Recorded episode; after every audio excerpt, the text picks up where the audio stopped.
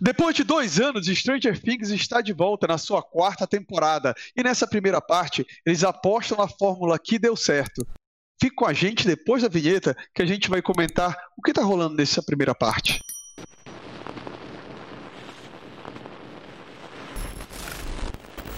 Fala pessoal, seja muito bem-vindo a mais um Dois Perdidos no Tempo e dessa vez o nosso amigo André Loreto foi abduzido ali pelo mundo invertido. Parece que a garra de Vecna alcançou. A gente está vendo se ele vem para a segunda parte. A gente tentou jogar um Walkman para ele, mas não deu certo, ele não conseguiu pegar. É... Ele. ele é elfo, né, cara? Essas coisas, essas músicas humanas não fazem diferente. Tem que ser uma canção élfica para trazer ele de lá. Mas a gente vai conseguir, pessoal. Agora é certo que Stranger Things, nessa quarta temporada, nessa volta, ela realmente tem alguns acertos que são sensacionais, mas tem alguns pontos que eles deixaram a desejar. E eu já vou começar com o primeiro episódio.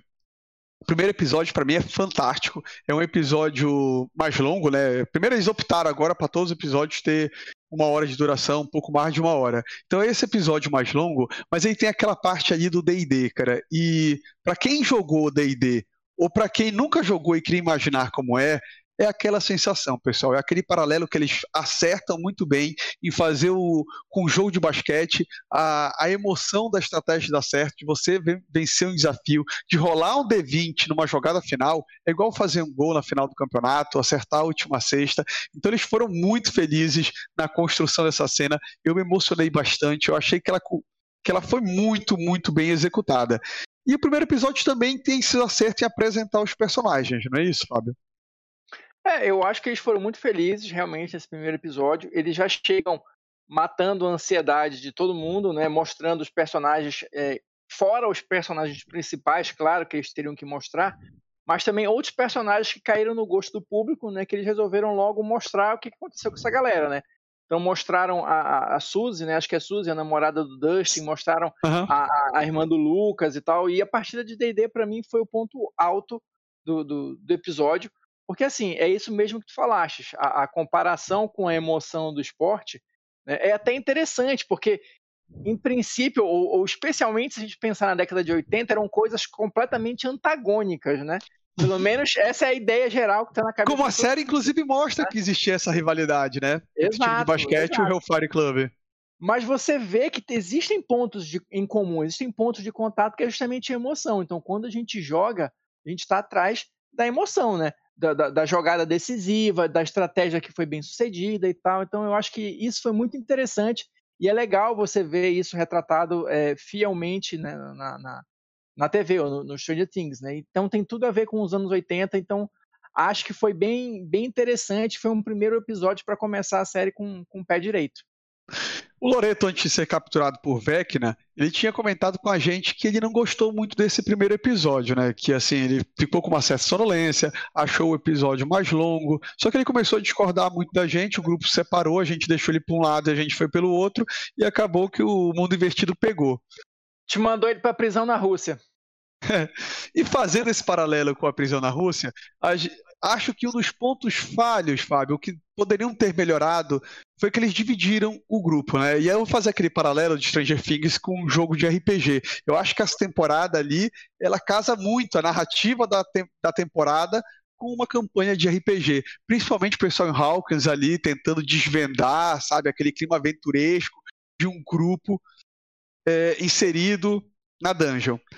Só que a Eleven também parece um jogador que, sabe, o jogador tem uma agenda própria e aí ele quer fazer a aventura dele, ele não quer andar junto com a mesa e o mestre tem que ficar narrando e o mestre tem que ficar forçando para costurar, porque falou, não, no final tem que juntar vocês, a campanha tem que caminhar para o mesmo lugar.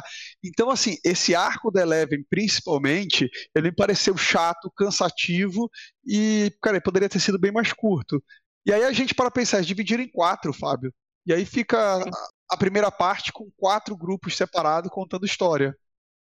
É, eu acho que essa história, essa questão do, do, dos episódios mais longos é, funcionou por um lado e talvez nem tanto por outro. Ou talvez nem todos os episódios precisassem ter mais de uma hora. Porque, assim, é, eu acho que tendo esse tempo extra foi um, um, uma das razões, um dos motivos para eles alongarem um pouco os arcos, né? Então, porque assim, vamos lá, o principal está rolando em Hawkins. O resto é acessório. Que assim, eu acho que cada um, já que eles dividiram, cada um vai encontrar uma peça do enigma lá para resolver o desafio final. Acredito que o objetivo seja esse. Agora, é, o arco da, do, do Hopper na Rússia, o arco da Eleven, que apesar de no final das contas, no final dessa primeira parte, ele ter uma reviravolta que vai deixar um, um, um gancho legal para o desfecho da, da temporada, é, e o pessoal da Califórnia ficou meio perdido assim, né? Porque assim, a gente quer ver a ação em Hawkins. E a galera que devia estar tá em Hawkins está espalhada pelo mundo. Ou pelo menos o grupo da Califórnia deveria estar em Hawkins. É. Então, quando você espalha todo mundo e tem esse, esses minutos a mais, é tipo é, é, praticamente meia hora a mais né, em cada episódio. Então, assim, funcionou para alguns pontos e não funcionou para outros. Eu acho que o arco da Rússia, todos os outros três, na verdade, poderiam ser um pouco menores para dar um pouco mais de agilidade para a história, para a gente colocar todo mundo em Hawkins, que é o que interessa, porque senão fica como tu falaste, é o mestre tendo que se virar com quatro grupos separados que tem que progredir mais ou menos no, mesmo, no mesmo ritmo para chegar no final da primeira parte da temporada e tá todo mundo tem um cliffhanger ali para o desfecho. Então é complicado em termos de narrativa, né? Enfim. E tem uma problemática também, que a galera que ficou em Hawkins são os caras bacana. Primeiro, ficou o Steven e o Dustin. E só os dois ali já é metade da, da emoção desse espírito dos anos 80, sabe? A pegada Goonies da série Stranger Things já tá muito ali uhum. com os dois. Tinha antes com os quatro, sabe? Os quatro meninos ali, eles têm. Mas da feito que eles cresceram e começaram a separar, a dinâmica da dupla dos dois, ela funciona muito. E quando junta com a, com a Nancy, com a outra menina, filha de uma turma, que eu sempre esqueço o nome dela, é, Cara, é, os personagens. Maia é atriz, né? É, é, é. Os personagens bacanas ficaram lá. Ainda joga a Maxine, a Max, que é uma personagem bacana. Enfim, cara, toda a parte legal ficou em Hawkins. É. E, e, e, e, os novos personagens, né? O Ed, que foi apresentado lá, que é o mestre lá do Hellfire Club. Porra, muito bacana. Apesar dele não ter, de um, de um ponto em diante, um papel mais tão ativo assim na trama, é um personagem que eu acho que a galera comprou, né? Que, que, a, que ganhou, já conquistou né, os seus fãs. É uma homenagem. Loreto não está aqui, está lá na Canchata, mas a gente vai falar que é uma homenagem ao, ao Ed Van Halen, né? Que não, uhum. é metal, não é metal farofa, ele disse por dizer isso aqui, não é metal farofa. É, é rock farofa ou não é? é? Não, não, é, é rock hardcore e uhum. tal, não sei o quê, raiz 70, 80, mas enfim. mas foi um personagem que ganhou, que, que, que conquistou carisma logo o público, né? Então, realmente, as coisas mais interessantes acontecem lá em Hawkins. É, talvez, é, eu espero que seja isso que eu falei antes, né? Que cada um é, encontre uma parte necessária para resolver o enigma, porque senão os outros arcos eles vão ser meio que desnecessários, assim, né? Tirando o da Eleven, que tem uma ligação central aí com a trama, né?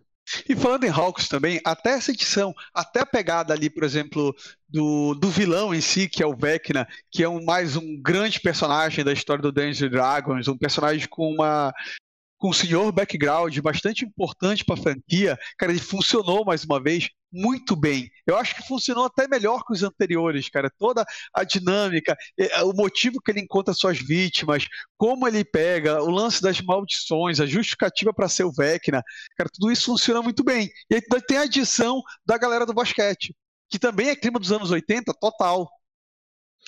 É, vamos lá. Primeiro, galera do basquete. É, é, típico dos anos 80, né?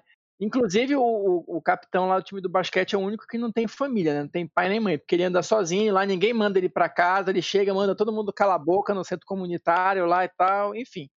Mas isso faz parte da mítica dos anos 80, né? Então, o rei beleza. do baile tem esse, essas prerrogativas, o herói, sabe assim, fala e todo mundo. É. Oh, segue, é. É, tá, tudo bem, vamos lá. Anos 80, e, né? E o, e o Vecna também é, é, claramente inspirado, né? Eu acho assim, como a, como a molecada tá um pouco mais velha também, né? Eles puderam acelerar um pouquinho na questão do terror, né? Terror, né, entre aspas, né? E colocar algumas coisas mais, mais pesadas ali, que a gente vê claramente uma inspiração na hora do pesadelo, né? Do Fred Krueger e tal. Inclusive o ator, né, do, do Fred Krueger faz uma participação lá como Victor Creel, né? O cara que tá preso Isso. lá. Então, Hellraiser também tem referências lá. É, eu, gostei, eu gostei da temporada de uma maneira geral. Eu acho que ela é bem interessante, achei ela melhor, inclusive, que a terceira temporada, pelo menos até agora. Né? E, e, esses toques, eles, para mim, eles todos funcionaram muito bem, mas é como tu estás falando, tudo em Hawkins, né? O, o resto da galera ficou meio ali e tal, alguma coisinha bacana aqui, outra ali, mas não tem jeito. Até porque a trama é essa, pô, tudo gira em torno de Hawkins. E, e eu estou esperando, inclusive, já falando de, dos outros arcos, o momento em que o Will vai voltar para Hawkins. Porque assim, pelo menos na primeira, na segunda temporada, ele era uma parte central da trama. Ele tinha algum tipo de ligação com o mundo invertido, né? Então, se ele chegar em Hawks e não tiver um grande evento por conta dessa chegada dele, eu vou considerar um furo no, no, no roteiro assim da série, né? Porque agora é só Eleven, como é que funciona isso, né? Tudo bem que nessa temporada parece que o inimigo é direcionado para ela, tem todo um background aí e tal, mas o Will sempre foi uma, uma peça importante da série também, né? Então ele parece meio abandonado desde a terceira temporada, mas agora vamos ver se tem um retorno da, da relevância dele, né? Fábio, eu acho que ele vai ser esquecido, cara. Eu tô com a sensação de que ele vai ser só mais um, tipo, já tiveste tuas, tuas temporadas de glória, agora tu é só mais um. Não esperando com essa expectativa toda. E Fábio, me diz o que você achou do último episódio da temporada. Cara, Dessa, achei... da temporada não, da parte 1. Sim, sim. Não, eu, eu achei bem interessante. É, é como eu falei, como eu falei ainda agora, é, é, todo o arco da Eleven, apesar dele ter sido mais longo do que eu gostaria, ele tem um, ele ganha um sentido no finalzinho, né? Porque a gente vai descobrir ali a origem do Vecna e tal, e toda aquela situação. Então, eu acho que ele deixou os personagens, de uma maneira geral, em momentos interessantes e criou uma expectativa legal para o desfecho. Né? Agora, é, às vezes eu fico meio receoso com isso, porque quando você aumenta muito a expectativa e chega no final você não corresponde, aí a queda é maior, né? A gente já viu isso em outras trilogias e Sim. tal, em outras produções. Espero que não aconteça isso com Stranger Things, porque realmente essa, essa quarta temporada, de uma maneira geral, eu acho que ela recuperou assim um pouco do, do, do, do vigor da série que talvez estivesse ah. já ficando meio diluído assim, né? Mas essa eles voltaram com força total. Espero e que gente... funcione muito bem. E a gente vai ter que aguardar essa segunda parte, que estreia dia 1 de julho, vão ser só dois episódios. O oitavo com 1 hora e 25 e o nono, o season finale, é, com 2 horas e meia, ou seja, mais que um filme ali. Vai ter bastante tempo para contar, desenvolver, fazer o último episódio com uma pegada, sabe, toda aventuresca. É, na verdade, se a gente for considerar o, o tempo dos episódios, né, é como se a temporada tivesse 11 episódios e não 9. Então, tempo não vai faltar para eles desenvolverem todas as tramas que estão em aberto ainda e dar o devido destaque para para todos os personagens, para todos os, os, grupos, né? Que eu espero que todo mundo chegue de alguma forma em Hawkins, se possível, no primeiro episódio ainda da, da parte final, né? É, porque assim, tá emocionante, tá divertido, tá legal, e a gente quer que continue assim, né? Ah.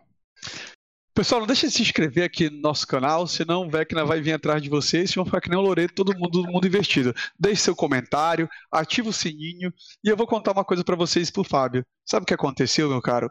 Tem aquele jogador de mesa que é chato, que o mestre fez a campanha, só que ele acha que o personagem dele é protagonista. e aí ele quer conduzir, ele quer, na side quest dele, ele quer que todo o grupo vá. E aí aconteceu isso, tem três personagens aí com side quest próprios, e o mestre falou: ah, é, então essa história de vocês é chata, a história que eu vou contar é de Hawkins, bacana, e por isso que ela é melhor.